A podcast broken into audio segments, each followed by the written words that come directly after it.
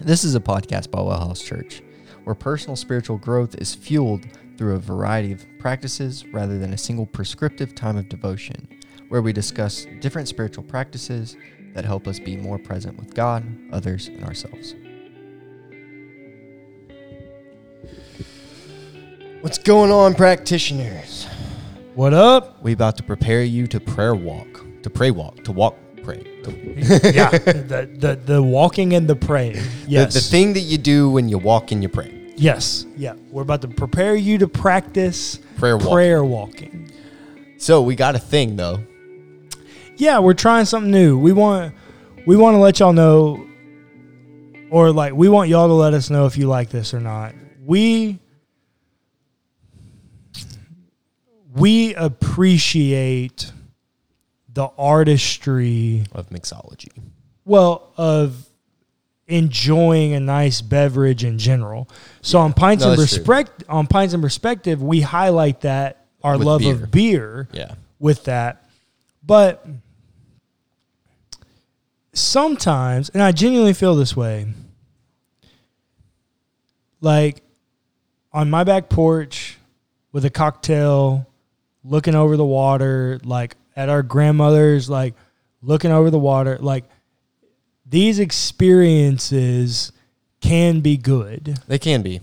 And obviously there's, like, as much as there's stigma with anything, there's a little bit of stigma with alcohol and Christians. Sure. And so, like, we're aware of that. But we do our very best not to abuse alcohol. We try our best, yeah. And we talk about it a lot, right? We've done a series on Christians and alcohol and Let's Talk. Like, mm-hmm. We've had that conversation. In there, we talk about don't abuse alcohol. Mm-hmm. Like, so we're trying something. We enjoy cocktails, and oddly enough, Clayton really enjoys cocktails, and he made this literally, like, he invented this recipe. This is an original cocktail, and hopefully one day it will become known as a modern classic because it is a riff on a classic. Yep, it's a riff, a variation on a mojito. Yep, I love a good mojito in the summer. It's summer right now. It's hot. Yep. A good mojito is always great when it's hot. We got wings cooking on the pit outside. Yeah. Like, this is just a really good summer cocktail, just yep. a mojito in general. Yep. The story behind this, though, is kind of funny. So, like, my brain, a part of my self-care is, like, learning about cocktails and, yep. and practicing with the mixing and the artistry there, and then some of the molecular things that are happening. Yeah. And so, like, learning about all that is a part of my self-care. And so, like, my brain's constantly thinking about it when it's not thinking about anything else. Yeah. And I woke up one morning, and, you know, in that, like, state of sleep where you're not totally asleep, but you're also not totally awake either. Yep. The name of a cocktail. That's it. This is all I got. Just the name. The name of a cocktail is all I got. Okay. A hopajito. A hopajito. And then It was weird enough that it woke me up, and I was like, what the junk is that? Yeah. I ain't never heard that before. Yeah. I ain't never seen that before. Yeah. What is it? And so I started detailing it out in my brain, and I was like, sounds like a mojito, right? Mm-hmm. So it has to be a mojito base. But when I think hops, I think IPA. Yeah. When I think IPA, recently, it's been the Double Down. The St. Arnold's Double Down. It's just a quintessential IPA. It is a very, very good IPA. As someone who is a self-proclaimed hophead. Yeah. It is quintessential. Like, when I'm drinking craft beer, unless Clayton just refuses to let me, I'm always drinking IPAs. Yeah. So here we have the second ever made. Well, second and third, right? But I made them at the same time. Yeah. So the second and third ever made hopajitos. And I have never tried. He's never tried this. This is going to be his first time. And I have to say, I've come up with a lot of drinks in my day, some that were good, some were bad. This is probably the best one I've ever come up with. You're 22. Yeah, in my day. This is probably the best I've ever made. All righty. Well, so let's give it a try. Cheers.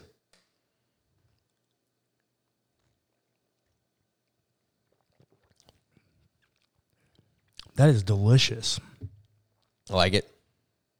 That is like, yeah, the hophead in me is going crazy. I thought it would be really interesting with the herbs of the mint, yeah, right? With the bitterness of the lime, yeah, kind of interacting with the hops and the Centennial specifically in the Double Down. Yeah. But the Double Down is really well balanced, so you get a lot of sweetness from the malt. I don't know. It just works. It just clicked, and I was like, this could really work. It works. You know, a classic mojito is topped with club soda or seltzer. This is topped with IPA instead. That's the only difference. But it changes it enough that it needs a new name, right? Like, oh, yeah, this is not a mojito. This is not a mojito. But it changes it enough that it needs a new name.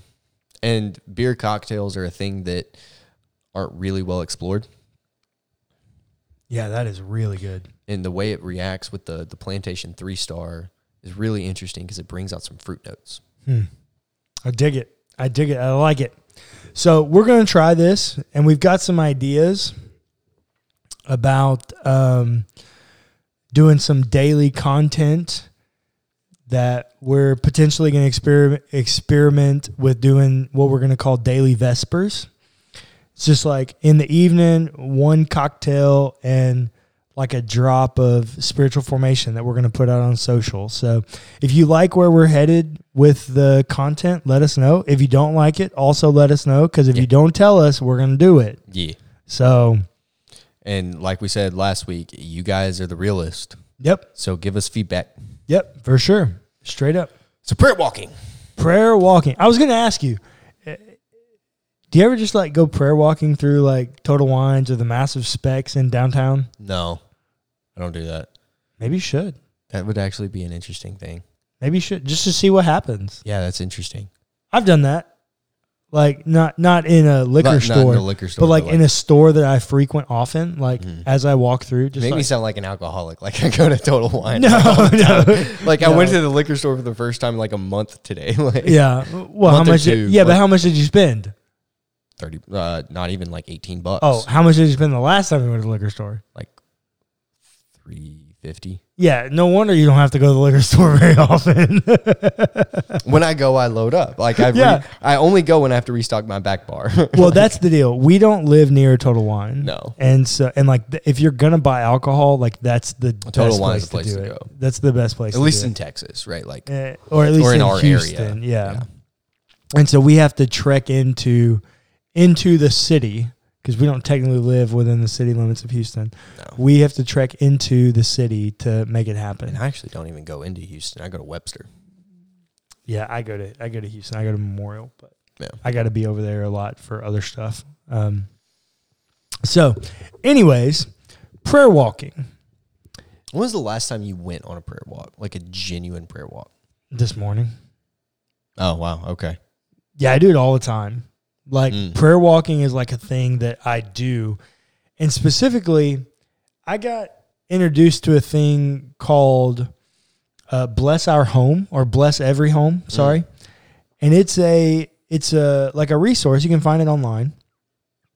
Churches can buy it, and everyone in your congregation gets a thing, like gets a login. And what they do is they have color codes. So like when you've met your neighbor, you change the color. When you've prayed for your neighbor, you change the color. When you've invited your neighbor to church, you change the color. And when you've shared the gospel with your neighbor, you change the color. And it's a way to track, like, and encourage people to do like evangelism and like be a good flipping neighbor. Well, we're like in a new house for me. Like we just sold our house and we moved. So we're in a new place. So I took the dog for a walk this morning and went on a prayer walk. Like just, and as I was walking past new neighbors, I was praying for the homes. Wow.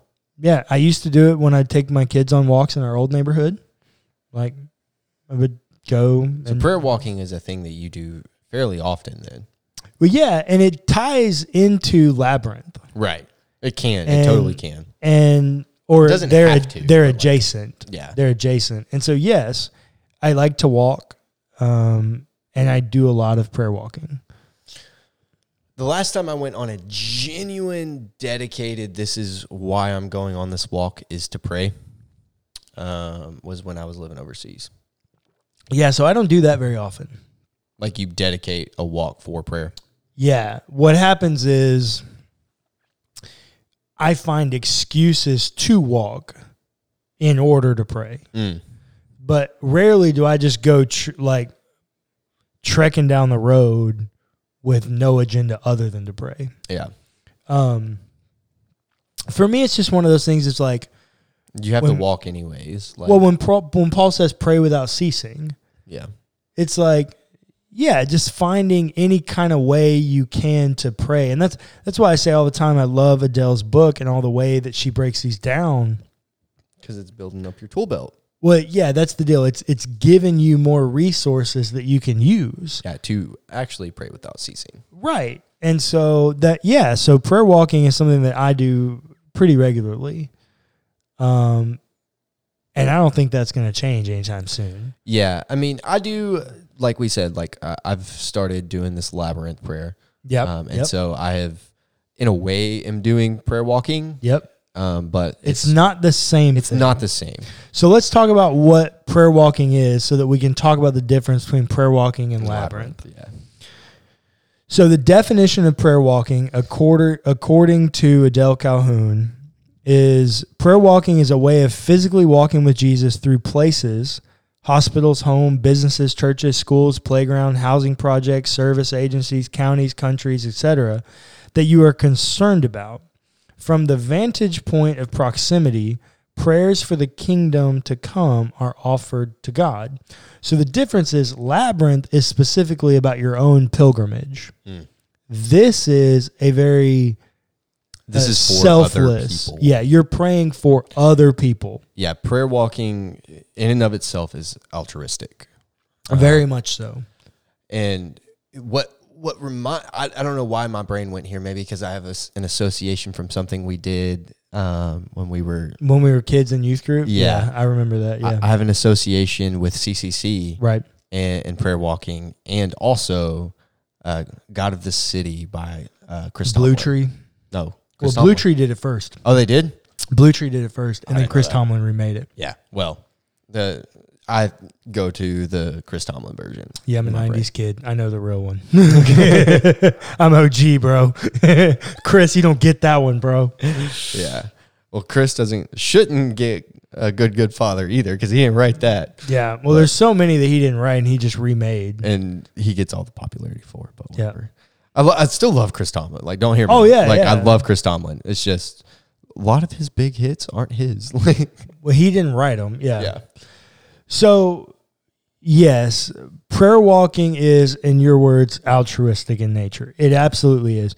When you go on a prayer walk, you're not praying for yourself. You're praying for the surrounding. Yeah, whatever's happening. So, Adele mentions hospitals. I do this whenever I have to go into a hospital to visit people. Mm. I got to walk anyways. Yeah. So as I walk by rooms, you're praying for each room. I'm praying for each room. And I always try, anytime I enter into a hospital, I always try to leave a different way than I came if I know the hospital so that I can pray for other rooms as I'm walking by. Yeah. And what happens is sometimes these prayer walks turn into like conversation starters, and you actually get to meet someone and pray with them, not just for them, but with them. I've done it in coffee shops. Yeah. You ever done it in a bar? I haven't done it in a bar, but only because I don't go to bars that often. Yeah. My favorite bars, there's really no way to do it. When you're walking to the bar to go get a drink. Oh, but your favorite bar, they come to you. They come to me. Yes, I'm a lazy bar person. My favorite bars, I go to the bar to get drinks. Yeah, no. Because I'm not lazy. No, my favorite bar has servers. Yeah. Or one of my favorite bars. Like the bar that I go to, like if I know that I'm going to go out one night, I'm going to this bar. Yeah. And so, yes, that does happen. But I've done it in coffee shops because like I'm a Starbucks person. Not like if there were a better coffee shop like around, us, I would go. But like we don't have one, and so I have to default to Starbucks. I actually don't think that the Starbucks coffee is that good. It's not. It's okay. They burn their beans. I'm just saying. Yeah. But it's hard to beat when you're a rewards member that you get free black coffee. Mm-hmm. And so I can go in there for $3 and spend an entire workday with free coffee and protein shakes. Yeah. And bars. Like I can just go in there and work an entire day. It didn't cost me anything. They have good Wi-Fi. Like I can edit content. I can upload content. I can study and prep for content. I can meet people. And as I have to go back and forth to get my free refill, you can prayer walk. Mm. I've done in restaurants as I walk to the bathroom. I'm trying to think of other places. I have done in the grocery store. Mm-hmm. That's a pretty easy one if you kind of can go pretty leisurely through the grocery store. If you're kind of in a hurry, it doesn't happen. And I haven't done that one in a long time because of COVID. I get all my groceries delivered, so I hadn't done that one in a while. But if you're on your list and you're like, okay, next on the list is this, and it's 3 aisles over, you know where it is, you can begin to pray for people as you walk by. Yeah. That would be hard for me in the grocery. I hate the grocery store. I'm like, let's get in, get out. Like, I hate the grocery store. I'm like... Yeah, but you're there anyways. And you got to walk anyway. Zoom. Like... Yeah, but as you're zooming, can you not pray for people? What are you doing as you zoom past people? Trying not to hit people because I'm walking fast. Well, slow down a millisecond and pray for them as you walk past them. Mm. And don't cut them off. Like, yeah, don't cut them off. Well, I don't do that. I still am courteous. It's just I want to get out. I hate the grocery store. I will also say when I was, it's not 100% apples to apples. It's not 100% prayer walking. And Adele has this piece here. She says that the desire of prayer walking is to align myself while walking in particular places with Christ and his intercession for the kingdom to come. For Adele, prayer walking in this specific, like in what she's looking for, is that it's about the kingdom. Mm-hmm. And specifically the kingdom to come. Right. Remember, we did grow up in fundamentalism. Yeah. And I thought that the whole goal of this life was to live my life with as least sin as possible so that I could get to heaven. That is not the goal of the New Testament. Come on, sorry, guys. We're being joined by our guest, our special guest, Onyx, my dog. And he loves his goal is not for you, the individual, to get to heaven. Yeah. That's not the goal of the New Testament. No. That's not the goal of the Old Testament. That's not the goal of the narrative of Scripture. No. The goal of the narrative of Scripture is to bring heaven back to earth where it was supposed to be until we screwed it up. Yeah. This whole idea that we're supposed to float away to heaven and heaven's the end goal, that ain't it, bro. Yeah. For Adele, prayer walking is about praying for the kingdom to come here and now, for individual people that you are passing to experience pockets of the kingdom of heaven. Absolutely. You can do that. Yours is the kingdom now and forever. Amen. You can do that while you're driving. Oh, absolutely. Yeah, when I used to drive to Baylor every Monday, you pass so many people in traffic. Mm. There is ample opportunity to be praying for people. Yeah. I mean, just ample opportunity. And if you run out of people next to you, look in your rearview mirror and count cars. Yeah.